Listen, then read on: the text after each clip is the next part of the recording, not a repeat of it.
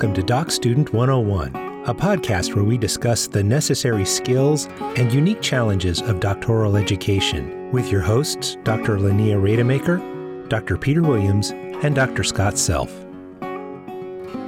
Hey, you guys. Hi, Scott. Scott. Hi. Hey, Scott. Peter. Um, we are Yes. joined today by two guests, uh, Peter and Linnea, and I'm really excited about it. So, Peter, I want you to introduce, since you invited our guests, um, and in the in the prep for the show, I really enjoy talking to these people. So I'm uh, I'm eager for you to introduce them so we can get going, Peter. Yeah, I'm. I'm. This is going to be fun. Um, I will begin the introduction and let them continue to introduce themselves. Um, I started. Um, well, I've known Shandon Klein for uh, at least two to three years. I don't remember exactly. She's one of the professional staff at our church. So, and I knew that she had started at SMU in the PhD program. Um, just as a wonderful conversationalist, and I thought this would be a good chance to to talk with her on this podcast. And our other guest was Abby Salcedo, who is a partner of mine in writing a, a particular article and is towards the end of her PhD program at Texas State. And so um, I um, was in conversation with both, and I thought this would be fun to have a conversation together. So that's my introduction, and I would hand it off to Shandon and then Abby to continue introducing yourselves. Sure. So I'm Shandon Klein. Um, I am a first year PhD student at SMU at Southern Methodist University um, in the graduate program for religious studies. And my focus is in religious ethics. Um, I also have a master's of divinity degree. Um, I went through seminary right before I entered into the doctoral program. So it's been a lot of fun. I'm sure we'll talk a lot more about what I'm studying. Hey, Shandon, did you change schools or did you get your MDiv at SMU as well? I got my MDiv at SMU too. Mhm. Um, thank you, Peter, for that introduction. My name is Abby Salcedo, um, and I am a third year uh, PhD student at Texas State in the APCE PhD program. And APCE stands for Adult Professional and Community Education. And as far as my work, I work for the University of Texas at Austin, and I am the assistant director over operations and educational strategies over the diagnostic medicine department. And my research interests are critical HRD, anti Black racism, critical race theory, um, strategic HRD. And currently, I am working on my dissertation. Uh, my proposal, I'm supposed to be defunding it next month. I'm super excited, but I'm almost completed with um, my proposal. And my dissertation is a um, study that seeks to conduct a thorough investigation on the impact of diversity and inclusion um, trainings and programs, uh, focusing on anti uh, Black racism at higher education institutions since the death of George Floyd. And I believe George Floyd's death marks a pivotal point in our history because following his death in May 2020, widespread protest and social unrest um, prompted various cor- corporations, nonprofit universities, and other organizations to issue statements in favor of Black Lives Matter movement and um, unprecedented commitments to racial justice efforts um, were implied. So I'm trying to figure out whether or not these efforts are effective, um, what's working, what's not working, so that way we can keep this momentum moving moving forward. It's so great to have you both here. I'm going to start, uh, uh, Abby, uh, Shannon. I'm going to start with you because um, I have a friend Ben. He always asks this, and every time we have a meeting, what is your anxiety? And uh, I oftentimes have to kind of run through that. Uh, I want to start with you and hear, and then and then um, Abby, I want you to reflect as you get, as you're getting started. Shannon, uh, what is your anxiety? What are you worried about? What's the thing that that sits in the back of your head and the voice that you have to talk down? um, and talk yourself through. So, what's your anxiety? um, or well, that could be plural, by the way, but yeah. Um, so I'll tell you just the the world of religious studies in general is pretty new to me. My background's in the sciences. And so I spent about a little over 15 years going towards, you know, I'm like, I was going to be a pediatric heart surgeon. I was going to go through the med school route. And so sciences, I have that all down.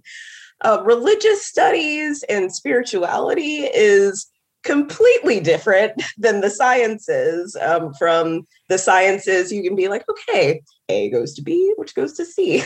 okay, so with religious studies, you can be like, okay, so you have A and B. You could go to Z or you could go to Y, and you can possibly go through this. It's just very, there's so many different um aspects to it and different lenses to it that you can bring um, obviously a lot of things are subjective. Things are dependent on what culture you're coming from what social location that you're coming from.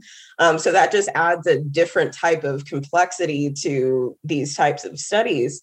And it's also been a really long time since i've gone through philosophy. I mean i'm like i graduated my undergrad in 2009. Oh gosh. so, you know, I'm coming back in. I just graduated with my MDiv in 2021.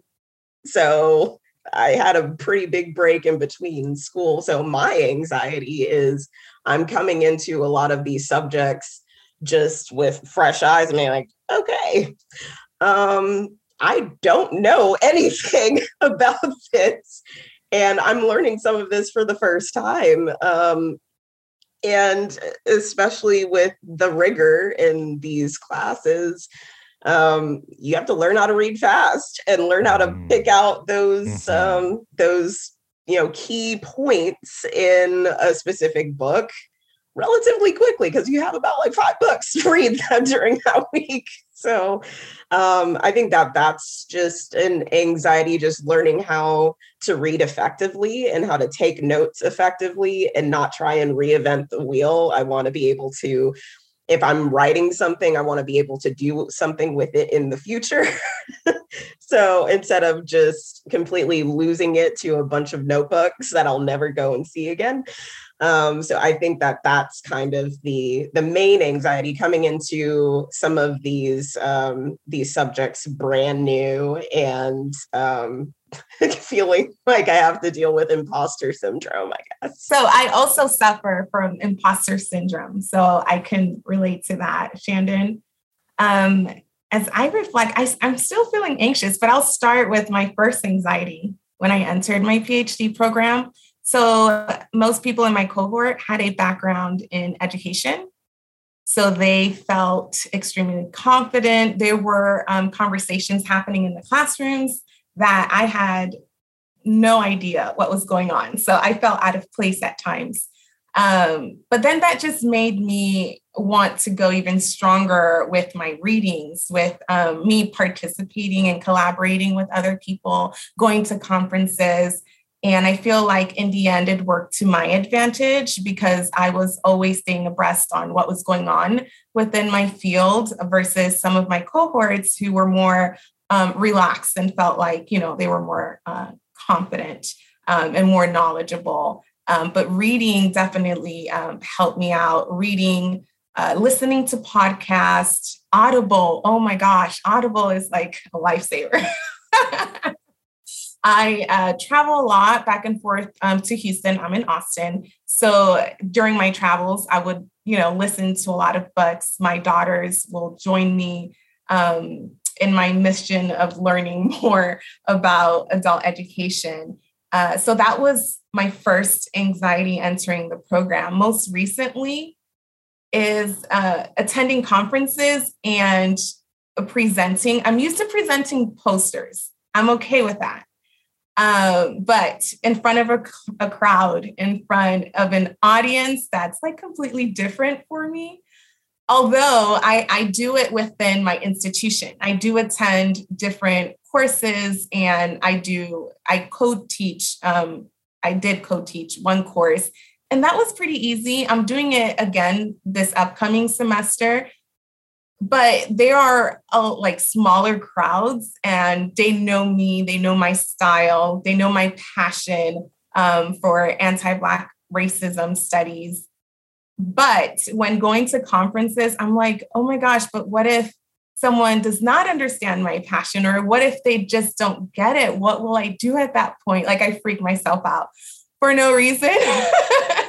but that's something that I'm, I'm working, you know, through um, by just speaking to people like at my workplace who don't necessarily understand the reason um, for us to have diversity and inclusion in the workplace. So I do tend to talk to people who don't necessarily share the same passion that I do. And honestly, that has worked a lot because it helped me understand what exactly they're looking for. And instead of me speaking from my heart, they would rather hear facts. They would rather hear what's currently going on in research and not necessarily my feelings. So it, it actually helped out. One of the things that I'm hearing from both of you is a common thread for all five of us, which is that I think all five of us have done out of field PhDs. Peter, you did out of yes. field, right? Yes, yes, yes. I know Leah so did. Yeah. Um, I got my bachelor's in psychology, my master's um, in business administration. Okay. Yeah, so and we're now, all in the same. We're all in yeah. the same boat. that, that is so funny. it is, and I'm telling you, I think it's increasingly common. Yeah, and then and then curriculum and instruction PhD. So yeah, and it is it is increasingly but, yeah. common for this to happen, yeah. and I think it's something yeah. to talk about a little bit, which is that that first boy, that first year, it's it, it is panic riven, right? You hear people you hear people dis- discuss things that you have no uh, no right. avenue to, right? No clue. You're reading no an article with all of your textbooks open around you, like, what are they talking about here? I got to go find out what that is. Exactly. They're talking about an author. Yeah. Like right. name dropping. name all dropping of these is, people. Yeah. Like, who it's required. Exactly. Yeah, and Shandon, I think our I think our friends who who are in the natural sciences like you used to be, there it, it is kind of this natural uh uh you know narrowing arrow or narrowing triangle that you did this in your masters and it naturally goes to you know a lot of folks know what they're going to be doing in their phd when they're finishing their master's degree in some of the exactly. some of the natural sciences because you kind of know the trajectory you're on. That's not necessarily the case for some of us who end up in uh, the humanities or in social sciences. We're kind of left to uh, to start reading and catching up. So true. I think it's hilarious looking back because it definitely amplified my imposter syndrome, um, not knowing what was going on and feeling out of place.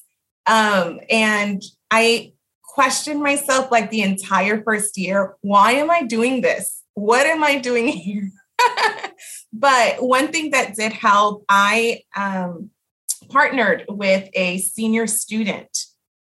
And I was like, what helped you? What helped you in your first year? What articles should I be reading right now to help me keep up with what's going on? Um, and she definitely was the one who opened up, her name is Sierra Sullivan. She definitely was the one who opened up doors for me and also helped expand my knowledge.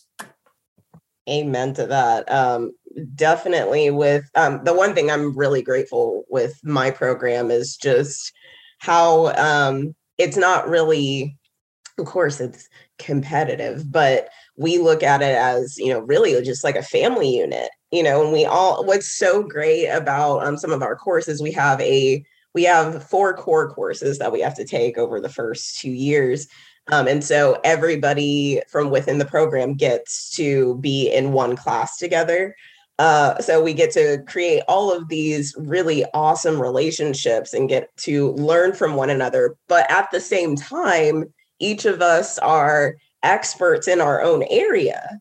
And so, um, the great thing is, there's going to be somebody in the classroom who is an expert at you know, say history, you're like, you're the history guy. Mm. Help me out here. You know, um, I, I think that that has been just so rewarding and so fulfilling to to cultivate those relationships. And I know that we'll definitely have that after this whole process of um, being able to collaborate with one another on and seeing how though our different expertise kind of align with one another move past one another kind of go along rub alongside each other I, I think that that's a really cool piece of the experience So this is something we've talked about a lot in this podcast, developing the connections with your with your with your peers or your courses and stuff. And are you two both in face-to-face programs? Because this is particular, particularly challenging. Um, and if you're even if you're in a face-to-face program now and you're virtual because of COVID, challenging to as from a teacher perspective to mimic those critical discussions that come out in a face-to-face class, which I loved. So I dropped Freire in the, the comment box because the first time I heard of Paulo Freire, I didn't know who that was. I now own like six books of his, his that I've read, you know, Uh, and and those conversations are just so rich, and you like realize the whole world is opening up. How do you replicate that in you know in distant distant setting? Uh, and so I think that's it's so important, but it's it is challenging in different contexts. being intentional about it, I think, particularly uh, in in pandemic times, and even in online programs or or hybrid programs where you do a good bit um, from your own home office or home corner of the bedroom or whatever the home office looks like. It, you have to be intentional about building, reaching out, having those conversations because there's a lot less incidental contact in the coffee room or the pub or the whatever let's go grab lunch type opportunities Yeah, I definitely agree with that. Um, I know that, um, like, so ours is um, mine's in an in-person uh, program, um, but during my seminary um, career, uh, we had you know that time where we were virtual, and then we had the time that we were in person before that. Um, and yeah, it was a lot harder um, when you were virtual and that intentionality was critical. Um, but one of the things that they did for us um, while we were still virtual, trying to figure out whether we would be in person for our first semester with our PhD, um, they had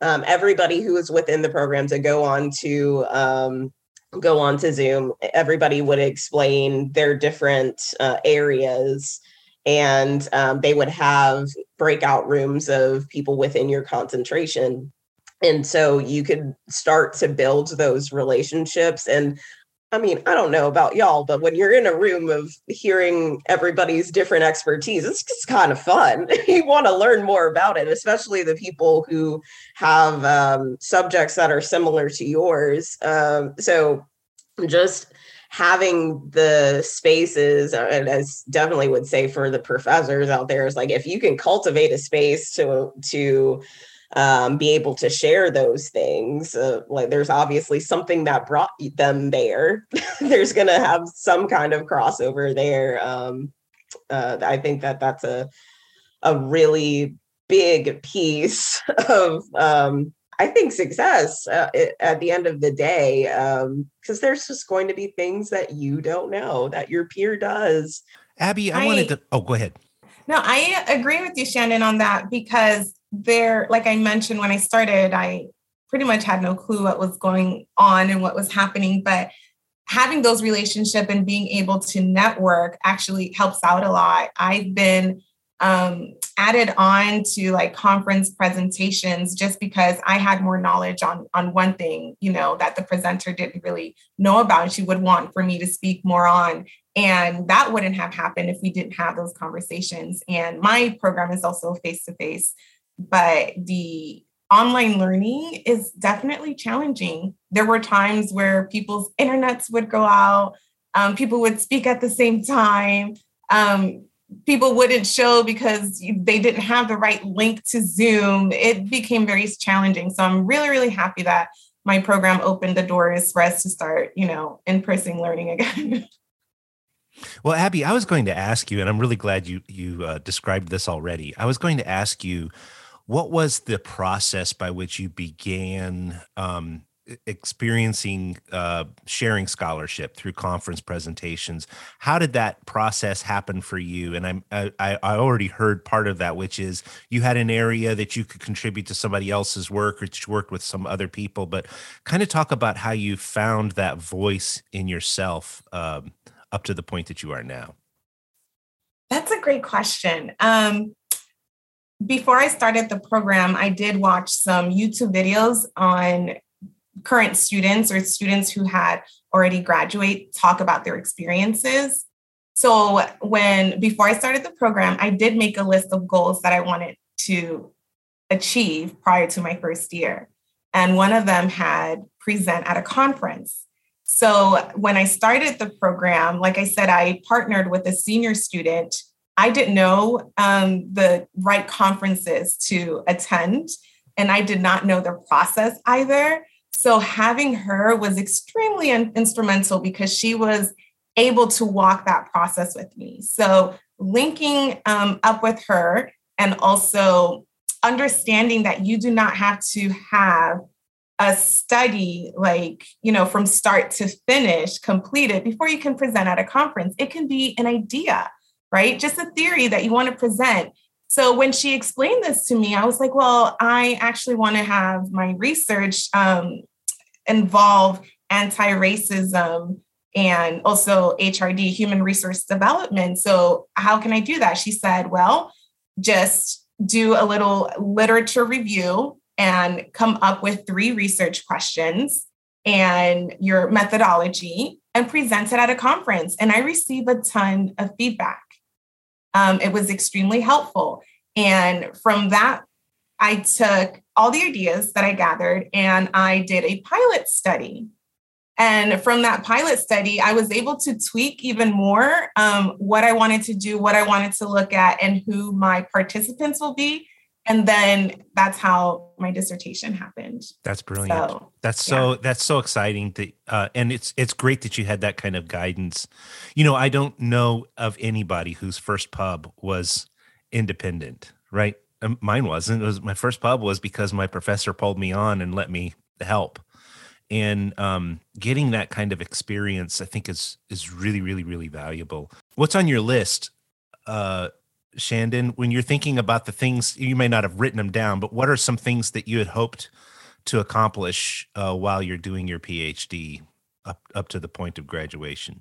Sure. Um, so publishing is one. Um, presenting, obviously, too. Um, I'm hoping at the end of all of this, um, writing a book um, would be three. Um, I think overall, though, um, from within the program, uh, one of the things on my list is to figure out what my voice is um, compared to the my colleagues uh, i know that i have a unique voice i just need to figure out how to hone that and what that is uh, so i think that that's going to be that's going to be a learning process for the rest of my life of course but um but I, i'm hoping that through the um, the PhD program that I can kind of build confidence in what that voice is and what my expertise may be. Brilliant. One of the things that I remember my professor saying when I was at that point was to to first read a lot of the journals, especially the authors who resonate with you, read what they've written and get familiar with those journals. But she also then said, there is not your voice. You will like a lot of things. And I, you know, I like Sara Lawrence Lightfoot, um, some of the very narrative, uh, deeply autoethnographic. You know, some of the people that write in very narrative storytelling ways, um, but that's not my voice. I like it, not my voice. And so you are right about finding your voice, and your voice is not the same as anyone else's. And I think that's I think that's excellent insight. Which also brings more anxiety. Mm. you know what I mean? Like, right. um, you're just like, wait, my voice is so different that well, what what if people don't understand me? What if I can't translate from my voice to their ears? You know, um, it, it brings a lot of anxiety when when you realize how different your voice might be to the field that you may even be in or that your your lens might be completely different and, uh, and I think Peter Scott would say that's all the more reason to keep keep hounding your professors because you're not only writing for an assignment and getting over that hump is a big hump, but you're writing to find that voice and asking them, Do you understand what I'm trying to say? And sometimes we get, like I always say to my students, we get married to our words. And, and that's not the same as your voice. We have the idea that we want to project and get across to the audience, but we choose words that don't do that effectively. That doesn't mean the idea is bad and that means keep try, trying try a different way try different ways try try the narrative way try doing a conversational uh, uh, try doing a descriptive narrative try doing a very straight academic writing. Try the different ways until you find the way to represent your voice your ideas the things that are in your head but I do commend you for thinking about your audience. Um, it's something that we've talked about on the podcast previously. That scholarship is not it's it's not for your sake. It's it starts in your brain, but the goal is to um, is to communicate. And so, thinking about your audience as you project your voice and being true to yourself and being true to what needs to be expressed from yourself, but also finding out how to connect with an audience is really, really valuable. Um, and I think most of us trip into one or other, one or the other. Right? We, we, we, I, I spend the, a lot of time thinking about my own voice and not really about my audience, or I spend all my time thinking about my audience and lose my authenticity. So that's a really, really, um, I think, valuable paradigm that you've described and something that will serve you well as a scholar. I, I definitely hope so. Um, one of the things that is um, very difficult for me is that uh, one of the things that I feel very called to is being a bridge to um, for academia to those who are in the public. And so um, and going back and forth. So mm. bringing the things out in the public to academia, yeah. and then bringing the things that we learn in academia to the public because it makes yeah. no sense really for us important. to be in our ivory towers yeah. talking about all of these um, philosophical things, all this metaphysics, and not actually do something with it. And so, I mean, hey, I am in ethics, you know. Hmm. So um, we we need to be able to um, convey this in a way that can actually do some work in the world. And yeah. so, um, so audience is really important. But I really love your um, comment on remembering not to lose your voice in that, even though you're trying to convey that to specific audiences. Hey, Abby, I've got a question for you. You're about to defend prospectus. Do you call it the prospectus or proposal? What do you call it there at your school? Proposal. Yeah. So, uh, how you feeling? I I feel ready. I Good. feel the day of I will be scared, but I feel ready. I feel prepared this is something I've been wanting to do for a while. Um, and I'm super glad that you guys were talking about voice. And this ties back to what Peter was saying initially um, just being intentional about the work that you do. And when I thought of the idea of talking about racism, I knew it was possible for people not to receive the message. And I knew it would become frustrating for me um, I decided to hire a therapist that I, you know, talk to about my frustrations, not only in the sure. program, but also at work and even in family life. Um, because my husband is half white, half Mexican. Um, and I'm Afro Latina. Uh, my family is from Dominican Republic, and my siblings and I were the first to be born in the US. So that being said, you know, there were some conflicts, you know, within the family when I had my discussions about race, work and school. So I felt the need to to, you know, talk to someone about it, a third party, and that was extremely helpful for me and it helped find my voice. Um, and as Shandon was, you know, stating earlier, you have to communicate your message to different audiences and being able to hone in on those skills and understanding how to communicate is extremely challenging. But um, this is something that i have been working on and i already know from the intellectual standpoint how to speak to the audience um, in a not an audience but the scholarly audience in a way that they will understand. My challenge is the public Sure.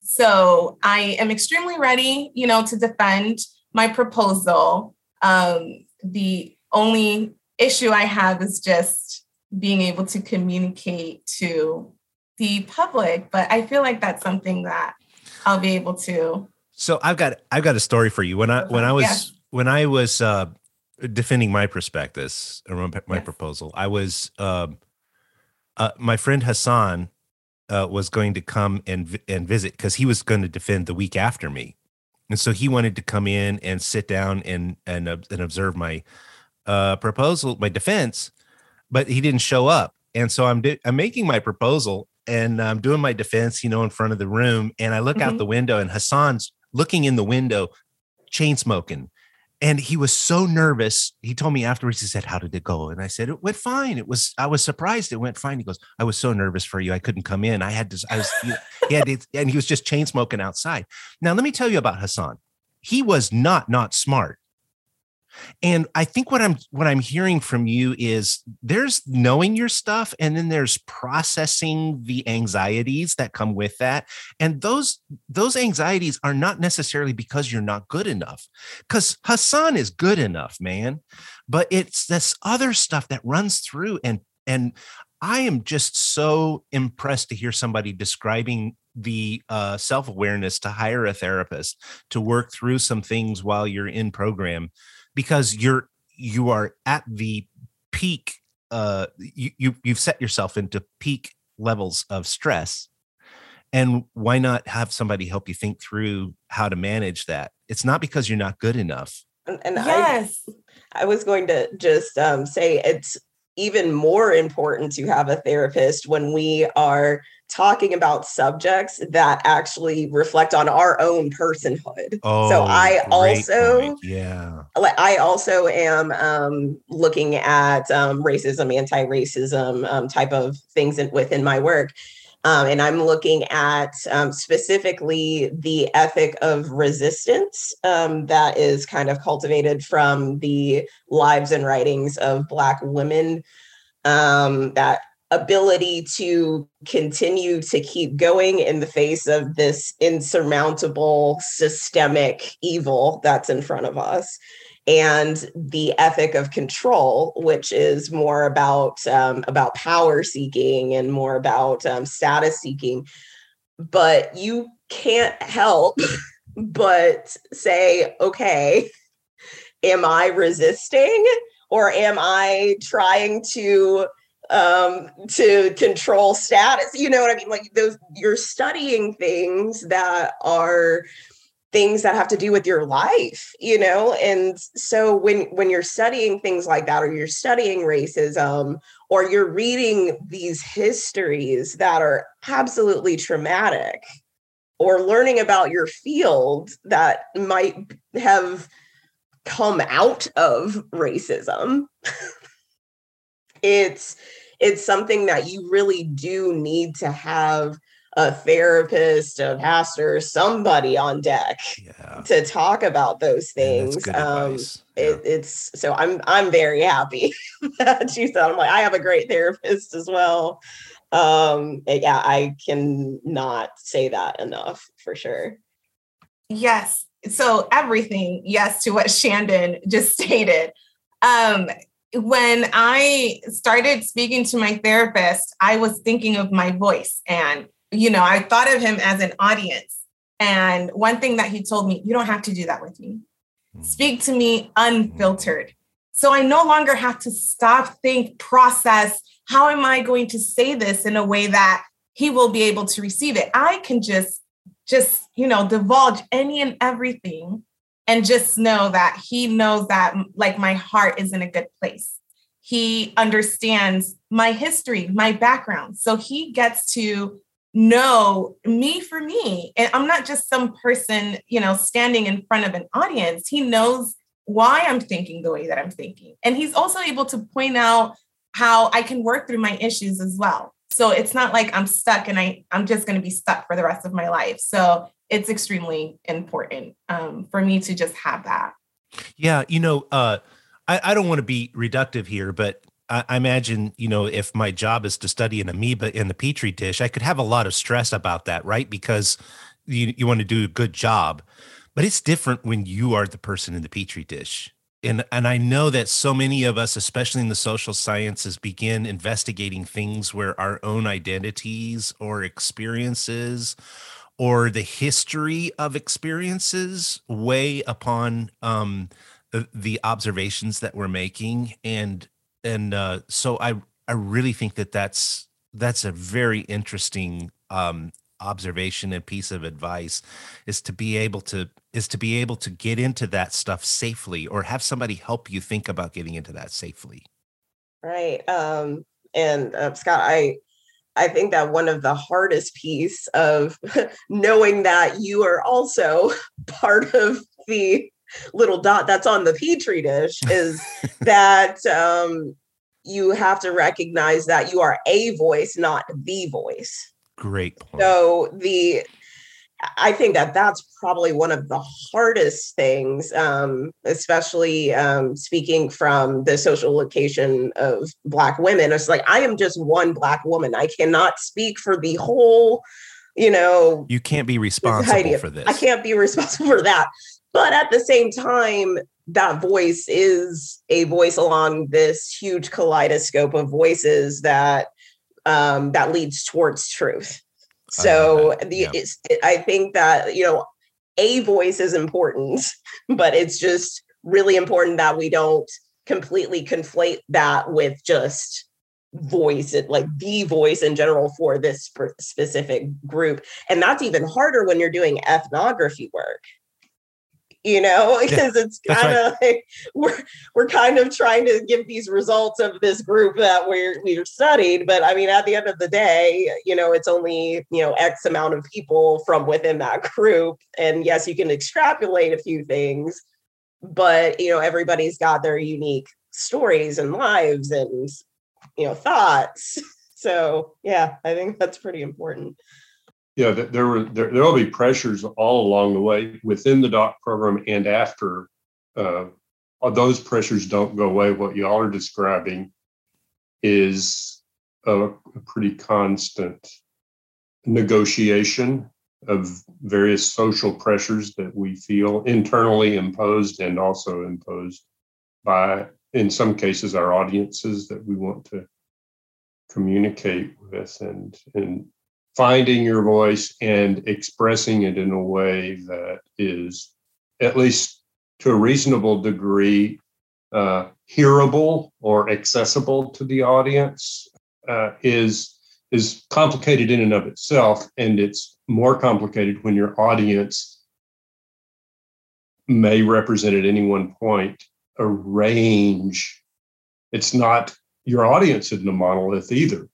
I mean your audience, you'll get kudos from one part of your audience and slapped down from the other part of your audience at the same time. And so, what's real? What is true? I don't even know anymore. yeah, that's the nature, and that's that goes on uh, within and after doc programs. I'm glad y'all are talking about it and and are self-aware enough and this is one thing we've talked about the self-awareness that has to grow because we think of a doc program as learning about things and stuff and people and ideas right and doing methodologies right i know about you know, ethnographies or phenomenologies or quasi experimental designs or whatever, program evaluation. But it's knowing yourself. That's a huge part of the journey, isn't it? That's what I've heard y'all talk about. Fascinating. Well, I'll say this Shandon, good luck over the next few years, and Abby, good luck over the next few weeks.